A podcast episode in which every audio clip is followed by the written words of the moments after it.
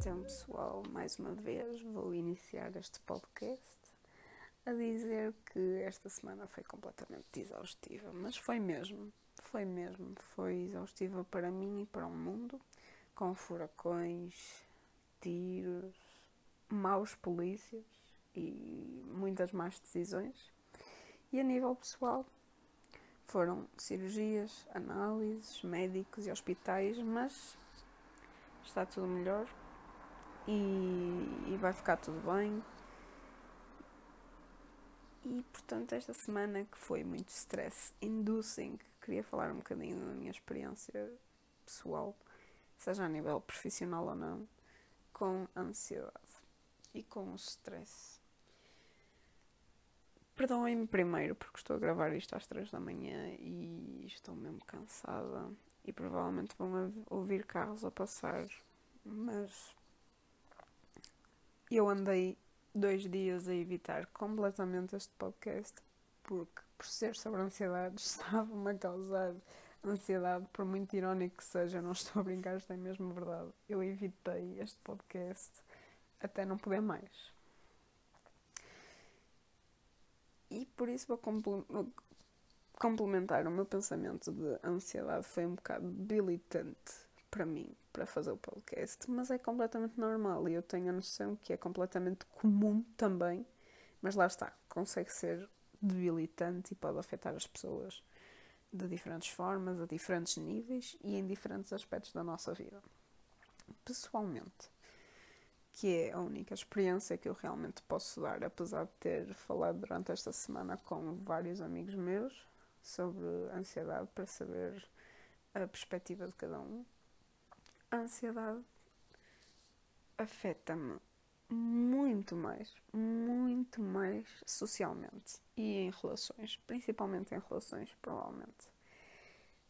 Porque a minha ansiedade anda muito de mão dada com o sentimento de controle. Eu gosto de me sentir em controle das situações e isto pode causar, aliás, causa dificuldade em lidar com as emoções dos outros. Porquê?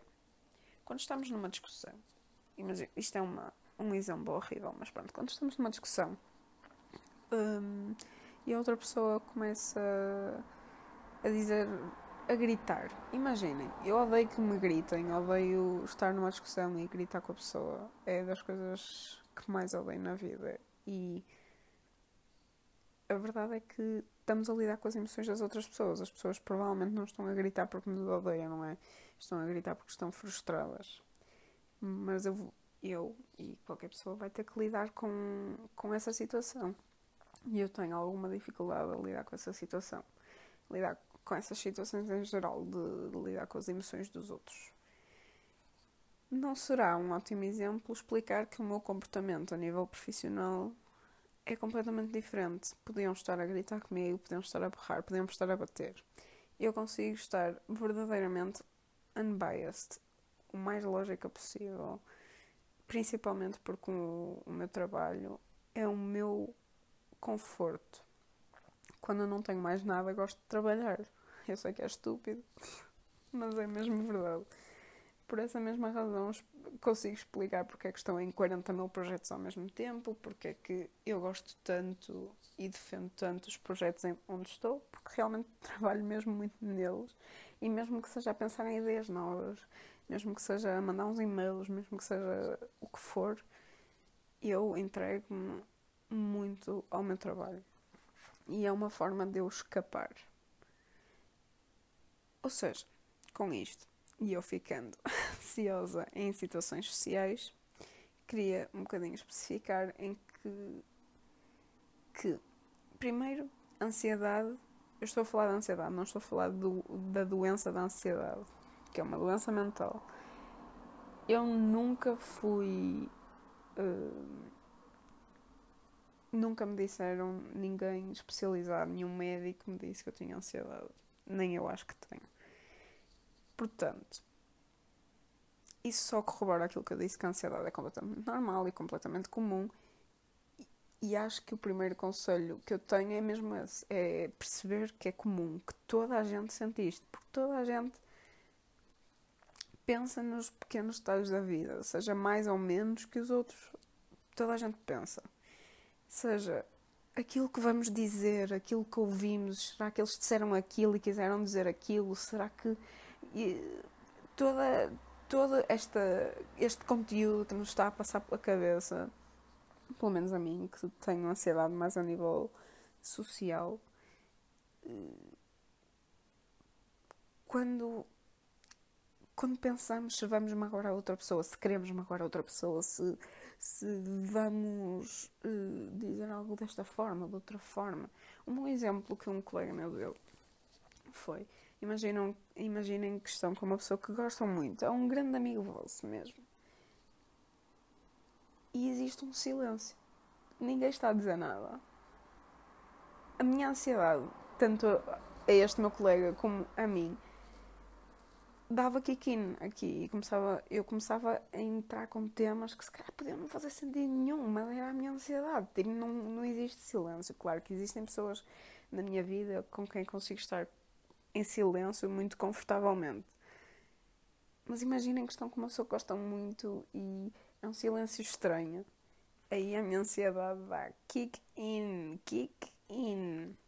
E eu começo a falar de temas que se calhar podem não ser hum, os mais opa, comuns, os mais normais, mas é para fazer conversa.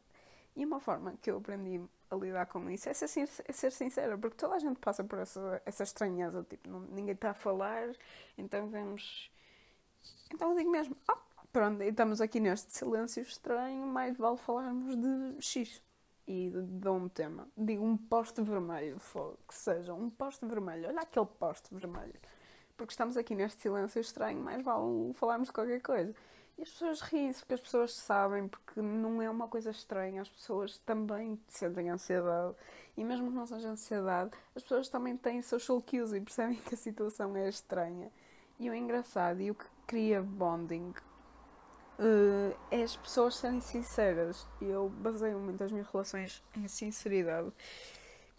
E é um dos grandes conselhos que também me disseram para dar e que eu concordei totalmente, que é sendo a ansiedade comum e sendo completamente normal.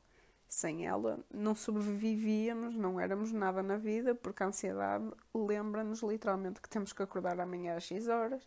A ansiedade diz-nos que nós temos que estar uh, na faculdade a Y horas e não sei o que, não sei o que mais. Pronto. A ansiedade é totalmente comum. Sabendo isto e partindo do princípio que a maioria das pessoas sente ansiedade a, a níveis normais, porque é que temos tanto medo de falar uns com os outros sobre isso? Eu pessoalmente não tenho, tenho das melhores pessoas à minha volta de sempre que eu espero manter toda a gente que eu tenho neste momento na minha vida, espero mantê-los para sempre. Mas hum, se é assim tão comum, porque temos tanto medo? Aquela pessoa provavelmente está a passar pelo mesmo que eu aquela pessoa provavelmente vai perceber aquilo que eu tenho a dizer. E esse medo também causa isolamento. Quando não somos sinceros uns com os outros, isolamos-nos uns dos outros, porque não estamos a ser sinceros. Aquela relação não se baseia em sinceridade. Então vamos nos afastar, porque esta relação não é, verdade, não é verdadeira, porque não partilhamos o que nos passa pela cabeça. Eu não estou a dizer para contarem tudo, claramente que não é isso. Eu estou a dizer para serem abertos, perceberem que tipo, os outros são pessoas como nós e sentem tanto como nós e vivem tanto como nós e provavelmente estão a sentir o mesmo porque estão na mesma situação. Algo que eu nunca conseguiria aconselhar. Não conseguiria porque nunca funcionou comigo. Nunca, nunca, nunca, nunca. A meditação. É isso. Desculpem o bocejo. Lá estão as três da manhã a bater. É meditação e exercícios de respiração. Exercícios de respiração a fazer uma coisa. Ajudam-me muito, muito, muito a dormir. A dormir, porque eu tinha um método para adormecer que uma psicóloga uma psicóloga que eu conheci disse-me que não, não se devia utilizar esse método. Porque foi um método que eu arranjei na minha cabeça, tipo, de me fazer adormecer. E ela disse-me que eu não podia utilizar esse método porque esse método ativava-me o cérebro. E era por isso que eu tinha muitos sonhos lúcidos. E eu percebi e parei. E comecei com uh, respiração, mas continuo com imensos sonhos lúcidos. Ainda ontem tive um. Interessante. Pronto, mas meditação, eu não consigo. E eu vou explicar porquê. Eu não acho que meditação seja algo mau, claro que não. Eu acho que é uma, uma resposta muito simplificada para um processo que é aprender a meditar e um problema que é a ansiedade, tão complexos. Eles são muito complexos. Tanto aprender a meditar como o problema que é a ansiedade e sentir ansiedade e lidar com essa ansiedade são mesmo muito complexos. E eu acho que meditar é incrivelmente difícil. E props a quem consegue, props a quem consegue estar sentado X tempo a pensar. Eu não sei em quê, porque existem várias formas de meditar. Lamento, eu estou a ficar um bocado. Mas eu não percebo meditação. Toda a gente me dá respostas diferentes. Umas pessoas diferentes. Umas pessoas dizem-me que é só respirar e concentrar na respiração. Outras pessoas dizem-me que eu tenho que pensar em todas as coisas que me dão ansiedade e uh, aceitá-las e desculpar e não sei o que, não sei o que mais. E outras pessoas dizem-me que é pensar no vazio. Pensar no vazio, eu não percebo. Não percebo. Eu não consigo pensar em nada. Tipo, ninguém consegue pensar em nada. Nem que seja numa parede em branco eu tenho que pensar, mas nós estamos em constante movimento. Depois temos a respiração. Eu consigo estar sentada e pensar na, na minha respiração. Consigo, juro que consigo, já o fiz. Mas é mesmo aborrecido é mesmo, mesmo muito chato, é mesmo aborrecido. E pensar na vida e não meditar. Basicamente, eu deito-me na cama e penso na vida. Isso é meditar. Eu não sei. Eu nunca tive uh, vontade de pesquisar sobre meditação. Muito. Vá. Se bem que eu já li um livro chamado Meditations, mas não tem muito a ver com isso. Seja como for. Um, eu li eu li, eu li, não, eu não li nada. Eu, quando me deito na cama, e a maioria do mundo, quando se deita na cama, pensa nos problemas, tanto nos problemas ou no dia, ou seja o que for. Podemos não ter problemas, não é? E hum, isso para mim não é meditar, isso é terapêutico, de facto. Às vezes pensar no que se passou, o que é que eu fiz de mal, como é que podia fazer melhor. Eu penso muito nisso. Mas não quer dizer que eu esteja a meditar. E sei lá, não sei. Por favor, se alguém está a ouvir isto e perceba de meditação e me queira dar umas aulas, é que nunca resultou, nunca funcionou comigo. E, e eu acho mesmo que na vida real, quando estamos numa situação de muita ansiedade, eu não vou parar para meditar. Eu tenho que lidar com a situação ali. A não ser que possa sair. Se puder retirar-me da situação, claramente é, é melhor retirar-me da situação de 10 minutos e voltar quando puder. Mas se não puder, eu não vou meditar ali no meio, não é? Eu vou ter que lidar com a situação. E é uma coisa que eu não percebo da meditação na parte da ansiedade. Quando, quando é para ajudar a ansiedade.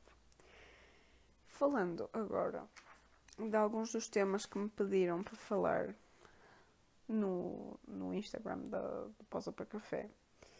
Eu vou um bocadinho por ordem cronológica porque o, o que me pediram foi muito engraçado. Foi a escola foi faculdade, foi apresentações finais de relatórios de estágio e foi uh, entrevistas de trabalho e como lidar com ansiedade e stress no trabalho. Eu já tive estas quatro, estas quatro uh, experiências na minha vida e vou um bocadinho por ordem cronológica também para explicar um bocadinho do meu, do meu percurso como pessoa e indivíduo no mundo começando na escola, a minha última experiência, que foi secundária, não foi a mais positiva de sempre. Tinha amigos, tinha, mas as pessoas da minha turma, a maioria, não, era pessoa, não eram pessoas com quem eu me identificava muito. Eu também não estava muito aberta a conhecer as próprias pessoas. Nessa altura, minha, era esse o meu, a minha ansiedade, era a ansiedade social. Eu não conseguia fazer amizade com aquelas pessoas, eu não conseguia criar uma bond com aquelas pessoas. E a minha distração foi aí que começou. O meu foco era literalmente os meus estudos. Durante o secundário desenvolvi imenso o meu gosto pela leitura. Comecei a ler o meu primeiro Saramago, à parte do que se lê no secundário. Comecei a ler o meu primeiro um, livro de filosofia, comecei a, a pesquisar imenso conteúdo, poemas. Eu adorava Pablo Neruda, tipo, eu sei, super romântico, mas adorava Pablo Neruda. Um, música, desenvolvi muito o meu gosto por música, que quem me conhece é muito para soul, R&B, uh, mais coisas, mais coisas. Utilizei o meu tempo. Ah, uma coisa que, que vai parecer mesmo totó, vai parecer mesmo nerd, mas eu utilizei mesmo o meu tempo de forma muito responsável. Por muito que sou assim, tipo, totó, eu não. Eu, eu utilizei o tempo para aprender a ser adulta, para aprender a sair fora da caixa, sair fora da minha inocência e ingenuidade. Foi aí que eu aprendi tópicos como feminismo, uh, Black Lives Matter, um, política americana. Infelizmente não, não, não evolui muito no, em termos de política portuguesa. Isso eu comecei a pesquisar mais durante a faculdade mas foi mesmo muito importante. Eu aprendi tudo o que tinha a aprender para ser independente, entre aspas. Independente, saber viver sozinha, saber. Opa, coisas estúpidas, tipo cozinhar, limpar. Estúpidas, vá.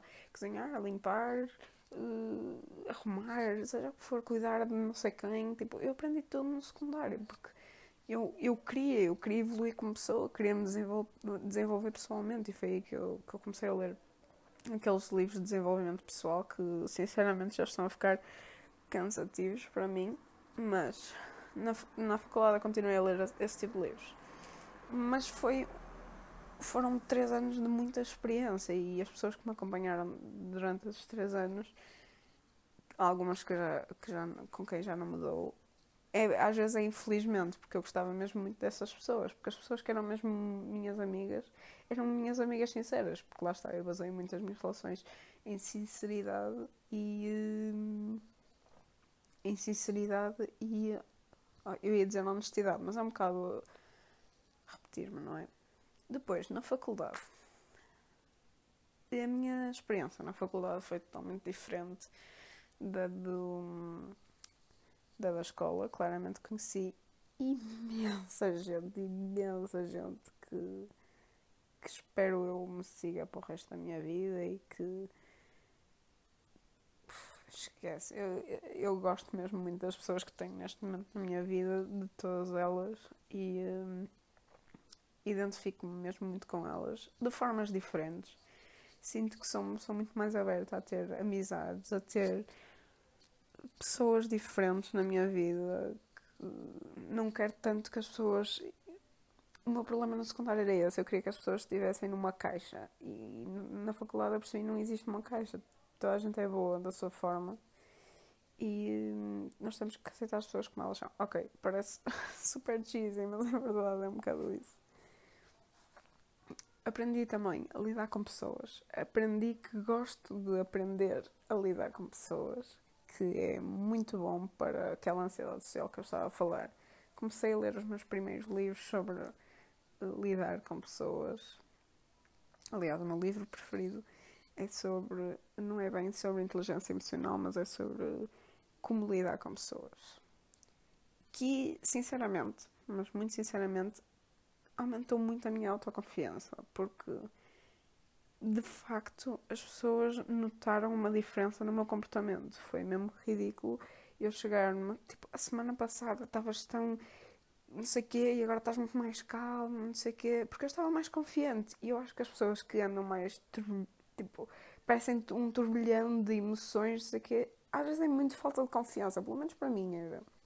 Era falta de confiança nas minhas opiniões, falta de confiança no meu trabalho, algo que me passou, obviamente, porque eu sei o quanto eu trabalho e sei que me esforço imenso, que é algo que é o meu mantra, tu esforças, tu trabalhas, mas acho que é um bocado isso, é lidar com o stress do dia a dia de quem trabalha.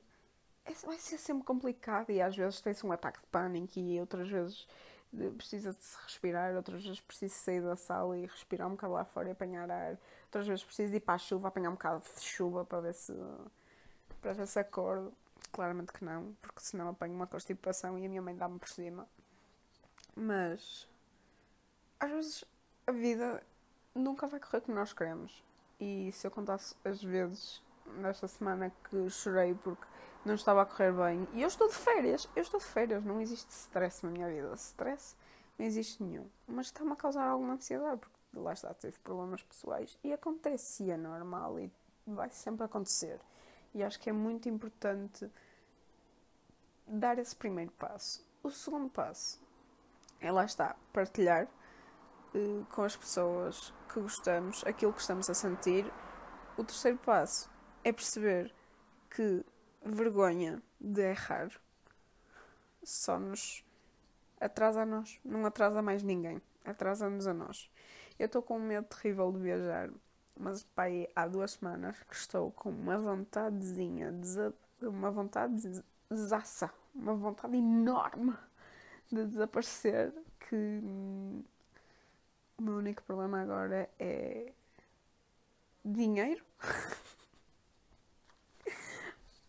mas quero muito e, é, e lá está, é um daqueles medos que eu tenho que tenho que ir de cabeça e se eu fizer mal, pronto, volto, fogo, eu tenho tanta gente que me apoia, tipo, tenho a certeza que não, não me vai acontecer nada, tipo, porque é que eu estou com este medo irracional na minha cabeça? Não sei, ansiedade, mas lá está. É o meu próximo passo, é ir viajar sozinha. É o meu próximo passo. E de Erasmus também, no mestrado agora, adorava. Outra, outra coisa, eh, outra situação que me falaram é do trabalho. Eu tive três experiências de trabalho. Uma num café, quando tinha pai 15 anos. 15, 16. Uma num café. Uma num... E do, dois estágios na minha área de engenharia informática. Hum... Em termos de trabalho, e apresentações, acho que é a mesma coisa. Falando de entrevistas de trabalho, claro. Uh, em termos de trabalho, um, vai ser sempre. Vai haver sempre stress. Mas é, é pensar que quando estamos numa entrevista de trabalho, eles não nos estão a entrevistar apenas a nós. Uma entrevista, essa entrevista de trabalho é para nós conhecermos também a empresa. E é mesmo importante que o façam e que utilizem essa oportunidade para conhecer a empresa e conhecer como é que a empresa trabalha. Imaginem, eu por acaso não acho que não dou assim tanta importância se a empresa é muito formal ou não. Mas imaginem que vocês não gostam que uma empresa ande todos os dias de fato e as reuniões sejam todas formais e com burocracias e não sei o quê. Se vocês aceitarem trabalhar para uma empresa dessas, claramente nunca vão ser felizes. Nunca vão ser? Vá. Nunca vão ser felizes nessa empresa.